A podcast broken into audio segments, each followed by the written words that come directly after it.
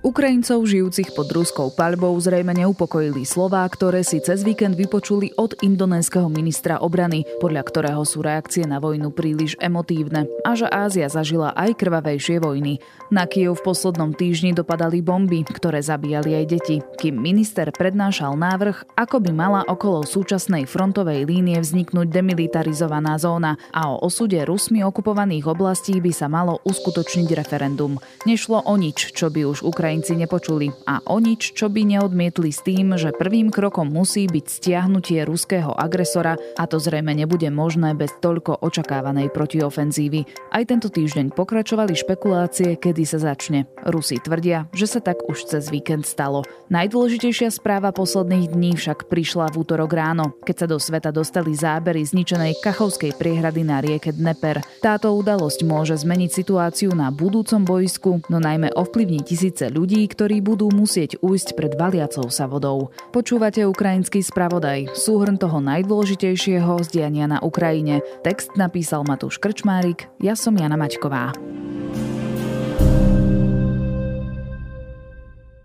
Špekulácie o tom, či sa už tento raz naozaj začala ukrajinská protiofenzíva, v útorok ráno prerušila správa o zničenej Kachovskej priehrade. Hovorí sa o najväčšom teroristickom útoku od začiatku vojny. Obe strany sa zo zodpovednosti obvinujú navzájom a okolnosti sú na teraz neznáme. Objavujú sa analýzy, čo môže znamenať zničenie priehrady na rieke Dneper, ktorá zadržiavala 18 kubických kilometrov vody a prezývali ju Kachovské more. Do ohrozenia sa na teraz nedostáva najväčšia európska jadrová elektráreň v Európe v Záporoží, ktorá je v rukách ruských okupantov. No približne 16 tisíc ľudí žijúcich v záplavovej zóne áno.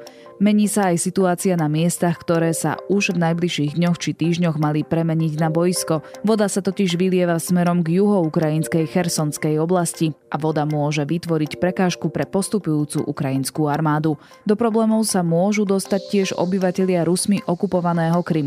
Priehrada je hlavnou zásobárňou vody pre celý poloostrov. Vodu do severokrymského kanálu z priehrady pumpujú už od konca 50. rokov. Rusko bude zodpovedné za odopieranie pitnej vody obyvateľom južnej Chersonskej oblasti a Krymu za možné zničenie niektorých obcí a biosféry. Reagoval na telegrame šéf prezidentskej kancelárie Andri Jermak. Zničenie priehrady nazval ekocídou.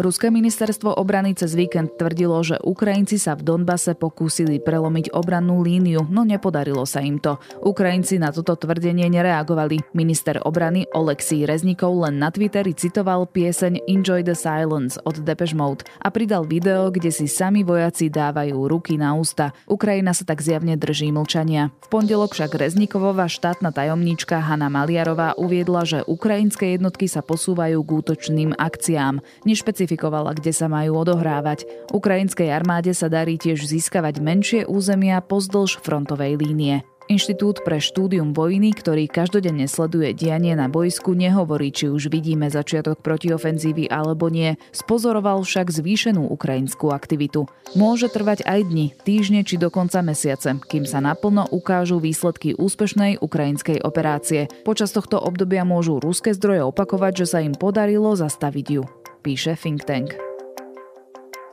Starý otec nevedel vstať od prikrytého tela svojej 9-ročnej vnúčky, ktorú spolu s jej matkou zabila ruská raketa. Bol 1. jún, Medzinárodný deň detí a Rusko pokračovalo v raketových útokoch na ukrajinskú metropolu. V ten deň vznikla ďalšia ikonická fotografia ruskej agresie. Urobil ju korešpondent New York Times Serhii Okuniev. Muž podľa neho najprv kľačal pri tele dievčaťa, neskôr mu niekto priniesol stoličku. Nechcel ju opustiť, kým telo neodviezli, napísal autor fotografie na Facebooku.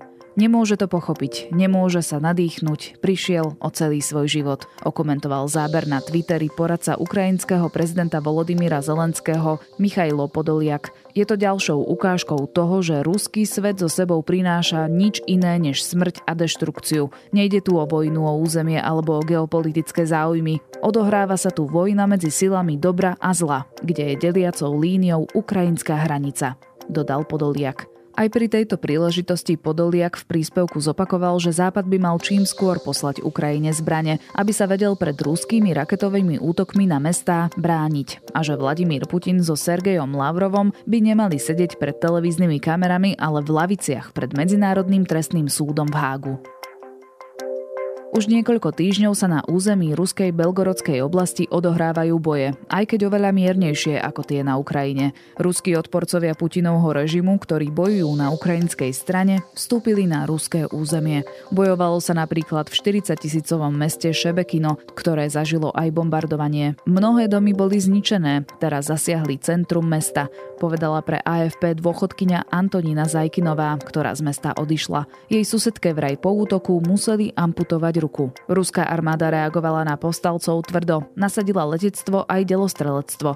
Z oblasti evakuovali približne 4 tisíc ľudí. Povstalci, jedna skupina sa nazýva Légia Sloboda Rusku, druhá Ruský dobrovoľnícky zbor, ďalšia za Poľský dobrovoľnícky zbor, chcú rokovať s miestnymi orgánmi, no tie na teraz nereagujú. Belgický premiér pondelok povedal, že podľa belgických spravodajských agentúr povstalci používajú útočné pušky, ktoré na Ukrajinu poslali Belgičania. Žiadame Ukrajincov, aby vysvetlili situáciu, uviedol premiér podľa politika s tým, že nevie informáciu potvrdiť. Pravidlá sú však jasné. Naše zbranie posielame Ukrajine a majú slúžiť len na obranu ukrajinského územia. Washington Post po analýze fotografií z bojov napísal, že pri útokoch, z ktorých Moskva obvinuje Kiev, ale ale ten sa k ním nehlási, povstalci použili aj pušky z Česka. Česká vláda to odmietla komentovať. Konal som z osobnej nevraživosti voči žoldnierom zo skupiny Wagner, hovorí na nahrávke podplukovník ruskej armády Roman Venevitin, veliteľ 72. brigády. Priznáva sa, že sa opil a prikázal svojim jednotkám útočiť na Wagnerovcov. Video zverejnil na sociálnych sieťach Evgením Prigožin, šéf žoldnierskej skupiny, ktorá vo svete bojuje za ruské záujmy a naposledy zničila ukrajinský Bachmut. Pokračujú tak spory medzi ním a vedením armády, ktoré obvinil, že sa pokúsila podmínovať trasu, ktorou sa jeho žoldnieri vracali z Bachmutu. Ruské ministerstvo obrany sa k videu nevyjadrilo, no dvaja Venevitinovi blízky pre Guardian potvrdili, že ide o podplukovníka.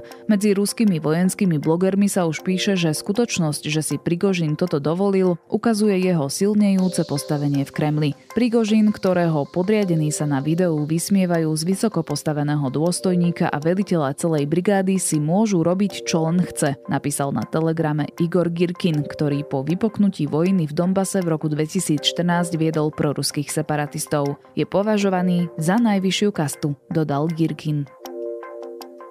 Pribúdajú návrhy na mierové riešenia konfliktu na Ukrajine, no žiaden sa zatiaľ nestretol s pozitívnou reakciou na oboch stranách boiska. Ukrajinský prezident Volodymyr Zelenský koncom minulého roka načrtol 10 bodov de facto kapitulácie Moskvy. Tento rok plán spísala aj Čína. Nedávno svoj pohľad prinieslo Rusko, ktoré žiada, aby Ukrajina nebola v NATO ani v Európskej únii a zmierila sa s tým, že Krym a štyri oblasti na juhu a východe patria Rusku.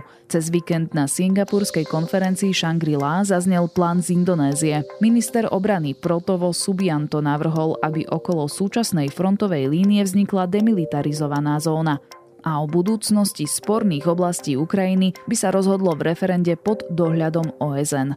Prítomní delegáti z Číny návrh pochválili, no Ukrajinci ho odmietli. Pokúsim sa byť slušný, povedal podľa Financial Times minister obrany Oleksij Reznikov. Znie to ako plán Ruska. Nepotrebujeme, aby nám niekto navrhoval takéto divné plány predtým, ako bude Rusko vytlačené z Ukrajiny. Pozitívnemu prijatiu plánu zrejme nepomohli ani prabovové vyjadrenia, podľa ktorých síce v Jakarte nedávajú na jednu úroveň napádajúci a napadnutý štát, ale niektoré reakcie na vojnu sú podľa neho prehnane emotívne. V Ázii sme zažili konflikty, niektoré možno ešte ničivejšie a krvavejšie ako to, čo práve zažíva Ukrajina povedal minister, ktorý je favoritom budúcoročných prezidentských volieb v najľudnatejšej moslimskej krajine sveta. Spýtajte sa ľudí vo Vietname, v Kambodži alebo v Indonézii, koľkokrát sa stali obeťami invázie, dodal minister. Na tentokrát to bolo všetko. Počúvali ste ukrajinský spravodaj, súhrn toho najdôležitejšieho zdiania na Ukrajine. Počujeme sa opäť o týždeň.